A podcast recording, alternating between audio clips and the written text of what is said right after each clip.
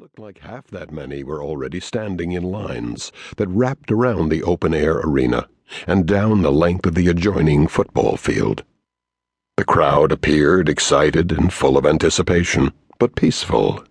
Still, I had learned more than 45 years ago to be skeptical of crowds with their unpredictable nature. I knew how quickly events could change the mood, and suddenly I wondered whether I really wanted to go through with this. Are you okay, Jerry? Joyce asked. It looks like the security process could take hours. I wasn't sure whether Joyce was worried about my artificial hips holding up, or that she could sense the anxiety that was slowly building inside me. She knew well my aversion to crowds. Well, we've come this far. Let's just see how it goes, I said. It looks like the forecasters might have gotten it right this time, though. Why don't you grab your umbrella? There were two lines, one for VIPs and one for the general public. Fortunately, we had VIP passes that allowed us into the shorter of the two lines, but apparently we weren't all that special. Even as the line moved steadily and orderly, it was an hour and a half before we reached the security checkpoint. There was an elaborate security setup, much like what you'd go through at an airport. Sixteen officers from the Secret Service and the Transportation Security Administration supervised the parcel check station and the four magnetometers that would detect any concealed metal.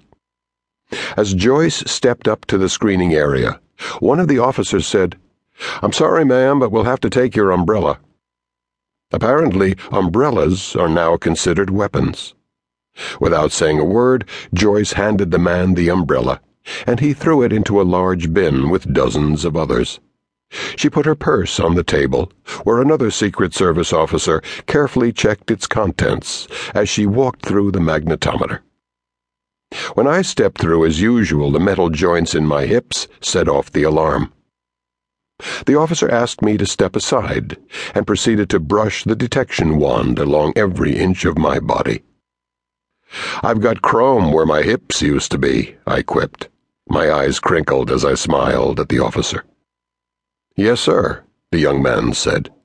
He couldn't have been more than twenty five, as he proceeded to pat me down with his hands.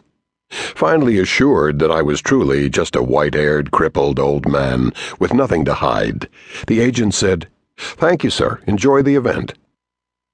We found seats in the mid level to the left of the stage that was set up behind the pitcher's mound.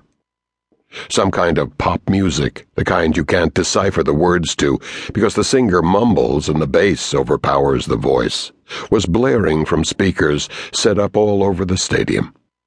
It was an effort, I suppose, to put the crowd in an upbeat mood, but I would have preferred a mellow Frank Sinatra record. Three years of gunfire during the Korean War, and another year in Indochina followed by five years of countless rounds of practice on the Secret Service pistol range with no ear protection, had made me deaf in one ear, with 70% hearing loss in the other. Yet still that damn music was blaring into my head. I ripped the hearing aid out of my ear and stuffed it in my pocket in an effort to dim the confusing noise. I was ready to go home. As people continued to fill the bleachers and temporary folding chairs, I remembered my reason for attending. I looked around to get a sense of the security. I easily spotted a couple dozen Secret Service agents scattered throughout the stadium, obvious by their demeanor and stance, rather than any telltale uniform, but verifiable by the earphones coiling from their ears.